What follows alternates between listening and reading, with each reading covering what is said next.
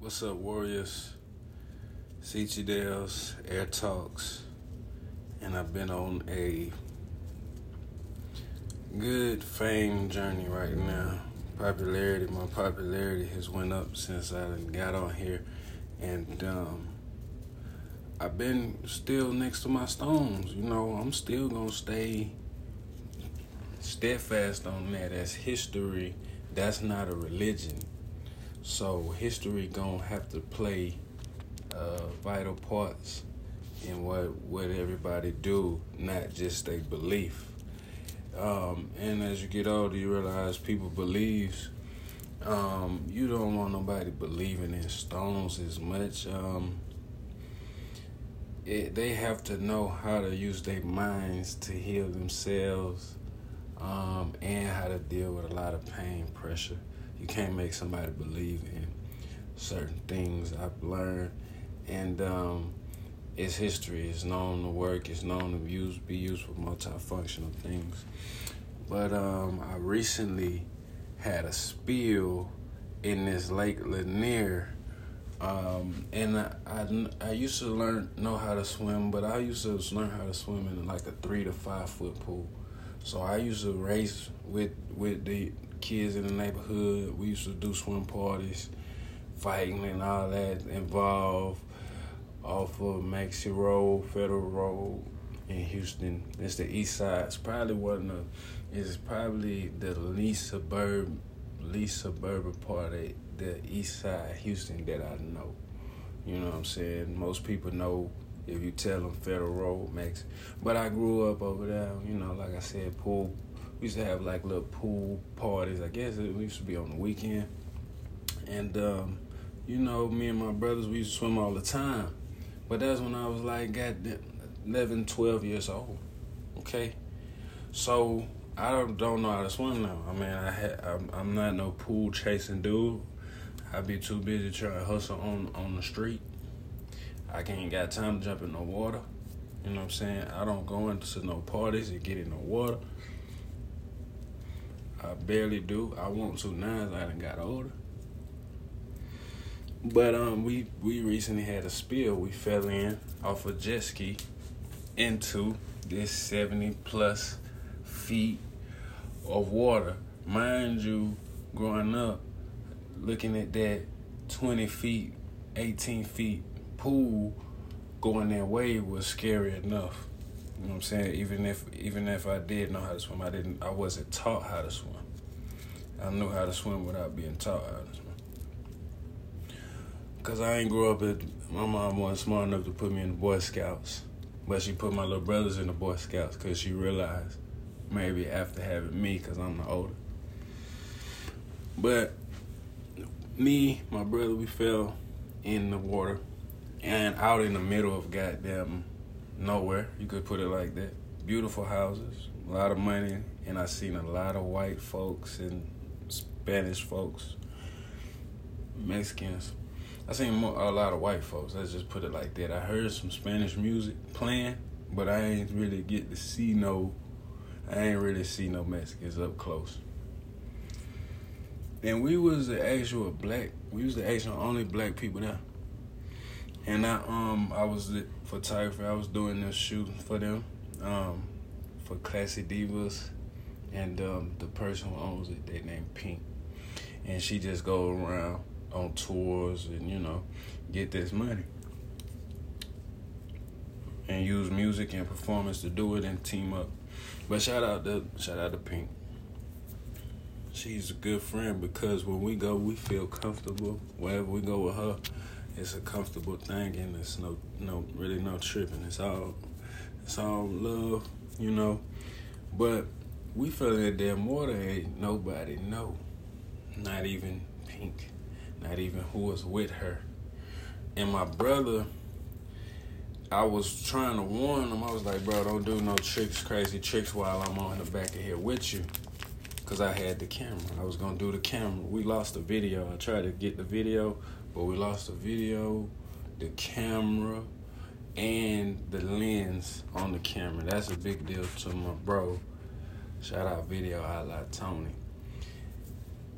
We lost The lens, the lens is four hundred dollars. The camera, I bought it off OfferUp for three hundred dollars. So he, my brother and me combined, lost close to one thousand dollars. Um, we also, he also lost his whole wallet, which was his fault. And he lost his keys to his van, which cost another hundred, hundred and thirty dollars before we left.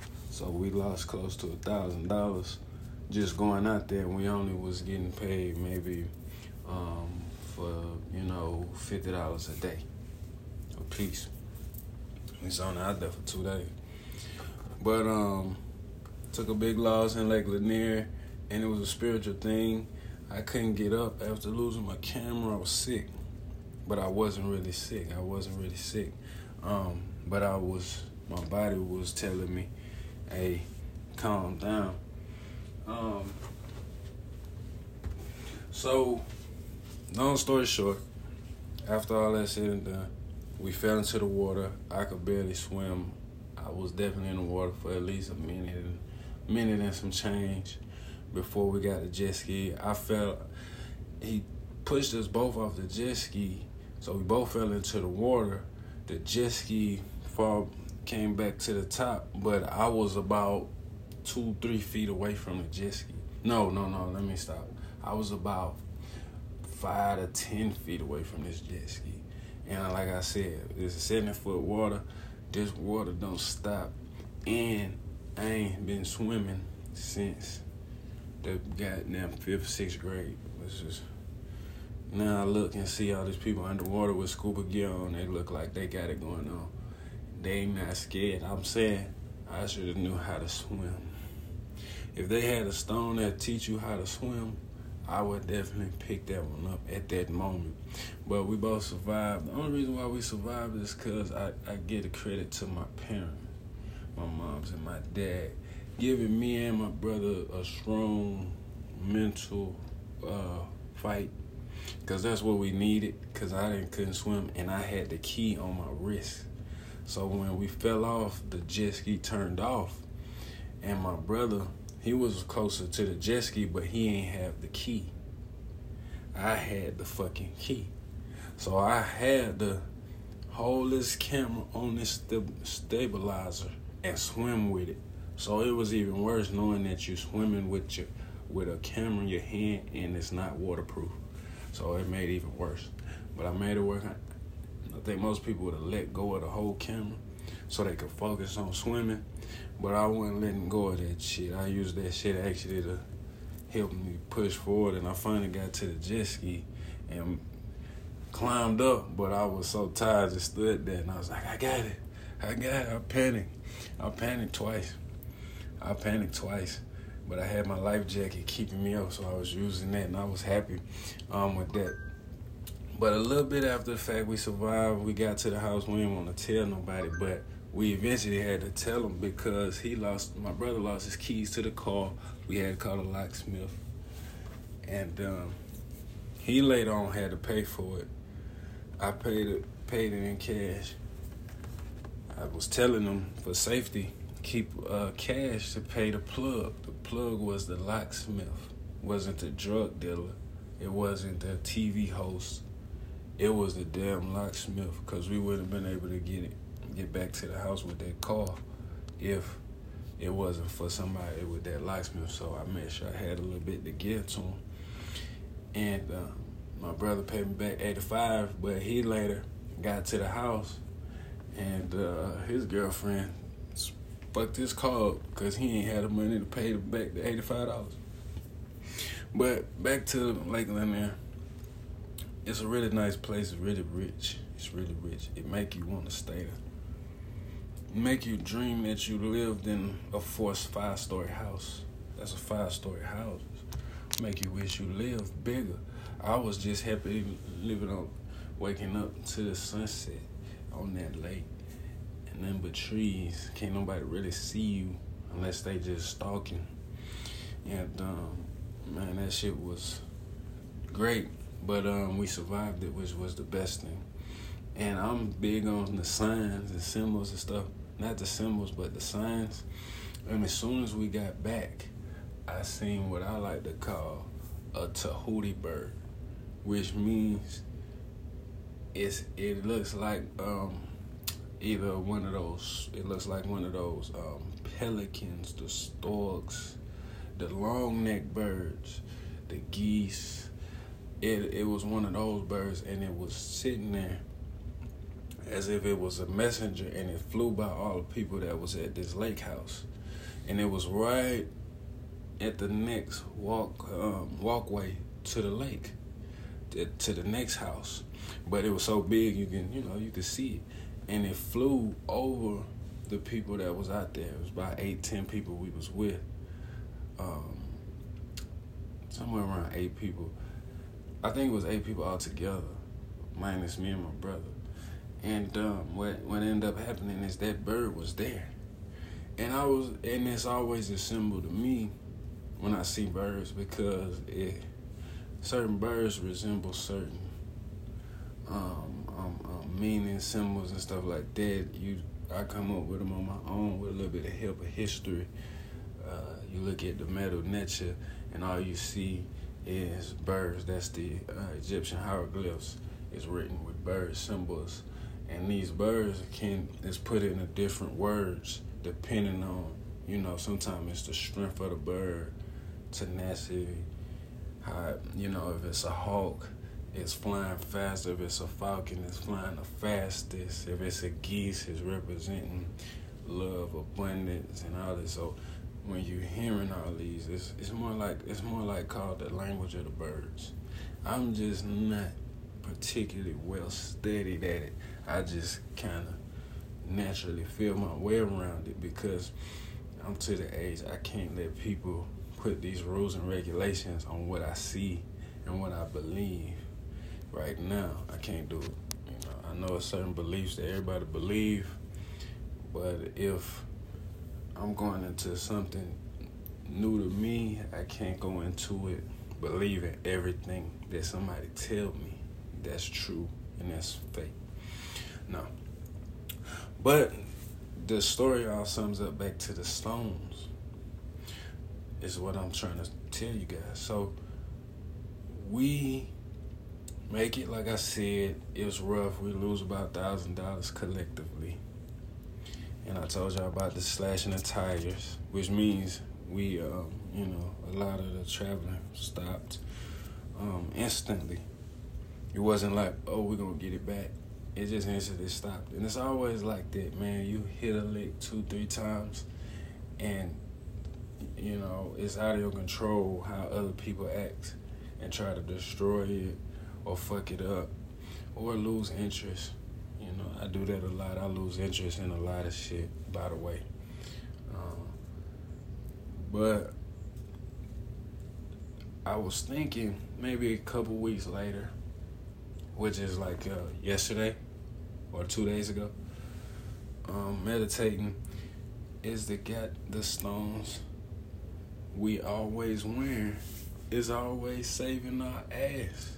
The stones and the energy that we always collectively having with necklaces and, and um, bracelets and just other things is constantly saving my ass, of course. So I was thinking about it. I was like, um, damn, how the fuck did we not, nobody die in that motherfucker? Because after I found out that it's people down in Lake Lanier almost, you know, back to back. Somebody said as soon as, somebody said this maybe every other day. And then you learn about the city inside of Lake Lanier. That the history behind Lake Lanier. Why is the water sinking? Because it's foundation underneath the the water, and the and it's gonna continue to sink, and it's gonna have to continue to be maintain, maintained.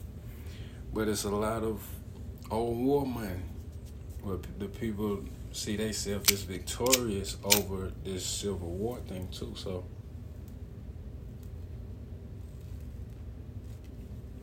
when I'm not knowing none of that, I'm riding out and I'm looking at all these white people at their docks. And um, I'm just paying attention to them, because wherever I go, I pay attention to the, the socio and the geoeconomics. People think I'm watching them. I'm just looking at the type of cars, type of way people are social, they greet you. I'm looking at all that, and it changes in different areas all the time. All the time. You can tell where the money is, and you know. But um, I was thinking, something had me thinking. I grabbed my selenite wand, and I kind of, it kind of reminded me, yo, these stones might be protecting us from a lot of that low energy vibration that brings, you know, death, violence, and a whole bunch of other things. And um, I just want to put that out there. I mean, that that intuition came to me clear as day. So, you know, I'm just putting it out there. You know, you might be with the stones, you might have stones. Um, they can literally um, change that low energy where you would have died into where you survived. Now you got more wisdom to tell others what to look out for. Now you can tell the younger, younger generation, don't go up in these pools if you don't know how to swim. Make sure you know how to, make sure you know how to do this, make sure you know how to do that, so you don't end up on a poster.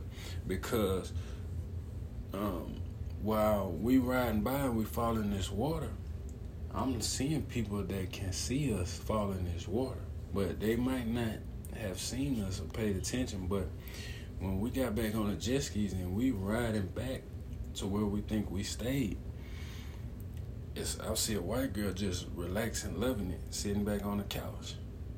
She just, she was looking directly at everything that was in our direction, even if she didn't see, which most people don't. Um, she was looking at her, and I, hey, I panicked. I said, I yelled out, help. I'm like, help! Somebody bring that boat over here and help me, because I, hey, I had a fight, but I made it. And um, I started thinking about, like I said, stones protecting my ass. I had another issue where I had gotten into a bad accident um, and fell into something called Gravesman Graveyard, uh, Dead Man Graveyard. It's on the side, it's close to where I stay in Atlanta. And I, my car had dropped. I was driving, and it was rain, and the, I lost control of the wheel, and it's just headed for this damn ditch. And it hit, hit the sidewalk, and then it dropped about ten, fifteen feet. And um, I was goddamn scared as hell. And I was supposed to, in my opinion, I wasn't supposed to really make it. But it just so happened that the car went hood first, so I was able to open my door with a little with a little push, and um, walked out of there. But what was so shocking was the fact that the car, as soon as I had that fall and it fell hood first, um, it was white spots painted all around the car. It was white spots. Just so happened I must have, it must have came out the airbag or something, and it painted the whole car. The only person that didn't get fucked up by this white paint is the bag I had in the passenger seat on the ground and me. And was it no paint on me? Was it nothing on me? But it was paint all in, on the interior. It looked like uh, you know, somebody had patterned it. All around the seats, everything. I was the only one that ain't had a spot on me. In my bag, in my bag, I had a plethora of stones. Whole bunch of stones in the bottom of my bag. And it was a little bit, it was unzipped halfway open. And um, a little bit of glass got into it.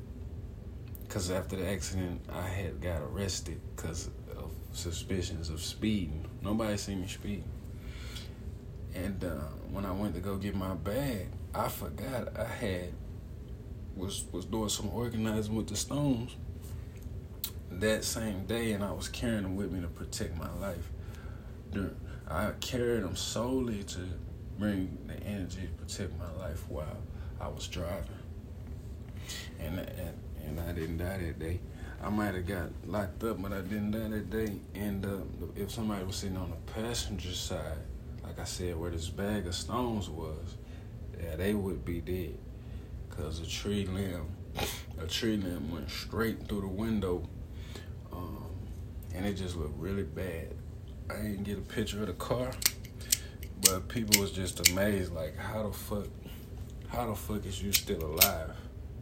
People, even the cop was like, how the fuck is you still alive? I was like, um, you know, it's regular, it, it's regular to some people, but I just want to say this for all the people that's got these stones but don't know, don't have them activated, don't know anything about any spirits, just chakras and that. Um, it could pay, it could pan out to be beneficial for you to have certain stones instead of rejecting it, and a lot of people reject it because they don't have a belief capacity for God's natural materials. You know what I'm saying? And me and my dad was talking about this today, is you're supposed to use God's natural materials for man's problems. And um, it's crazy because we was watching an idea that I always talk about when I speak about health, and especially um, this big disease for twenty twenty-one. I always say preventative medicine is the is the mojo, because it'll make you take what you need to take, aka a vaccine, or aka a sage bush, aka some cinnamon, aka some iron, aka some pro, some protein, aka certain foods. It can be your vaccine also. A lot of these herbs can be your vaccine. You mix them up, take them one at a time. They call it a vaccine. You see what I'm saying? But that's preventative medicine. That if you if you already got it, and um, you in the hospital, you already you already defeated. It's no preventative for that. You know, you gotta do whatever the folks tell you to do, but prevent yourself from, you know, catching it, re-catching it. You make your vaccine, which is God's natural earth. You understand me? It comes from God's natural creations. It comes from not what some man can make. So, you know, right now I use oregano. It's my vaccine. You know what I'm saying? Whenever my body starts feeling ill, you know, I sip on some oregano oil and see how my body reacts to it. And um, the last time I took it was two days ago. I try not to take it so much that my body get regulated to it, but I take it when I start feeling um, anything that make me question anything. So this time my body wanted that oregano oil and water so bad, yeah, I took drank a whole cup and just didn't stop. Just let it all go to my stomach and, you know, feel the reaction from it. Um, but uh, preventative medicine, and we watching the dude run a commercial out of the motherfucking Clone City, California. Uh, Clone State, California. And um, he can't pay attention to the camera. He looked weird. He looked like a clone. He looked like somebody who they created the... have all the information. You look like a doctor, but it's very question. It's very question. And um, he talking about they have a place in Atlanta now where you could just walk in and meet a doctor at any time you feel like. As far as a preventative medicine tip, you see what I'm saying? But that's really an idea I keep expressing: is why the fuck is you worried about Uh, a vaccine if you're not doing nothing, why is the whole world worried about a vaccine if they should have been fighting from day one? On not on some local shit. Basically on some local shit, like uh, you know, the city work together, create a tonic, create some herbs to give away, create some drinks to give. None of that was being done in America, so they wasn't using preventative medicine. But all of a sudden, this dude pop up on Facebook talking about he got offices in Atlanta, California, New York about preventative medicine. But he looked like a drone, so it wasn't. It wasn't regular. It was weird. And I seen it and had a conversation about it. Um, but I'm not trying to downplay any doctors. They do what they do. But some stuff is just don't sit right. Um, but yeah, I appreciate, let me take my time out to do this. I appreciate anybody who is still listening, still checking out my podcast. Obviously, plays gonna keep going up on Anchor because they market so they market around the whole net. So thanks for listening.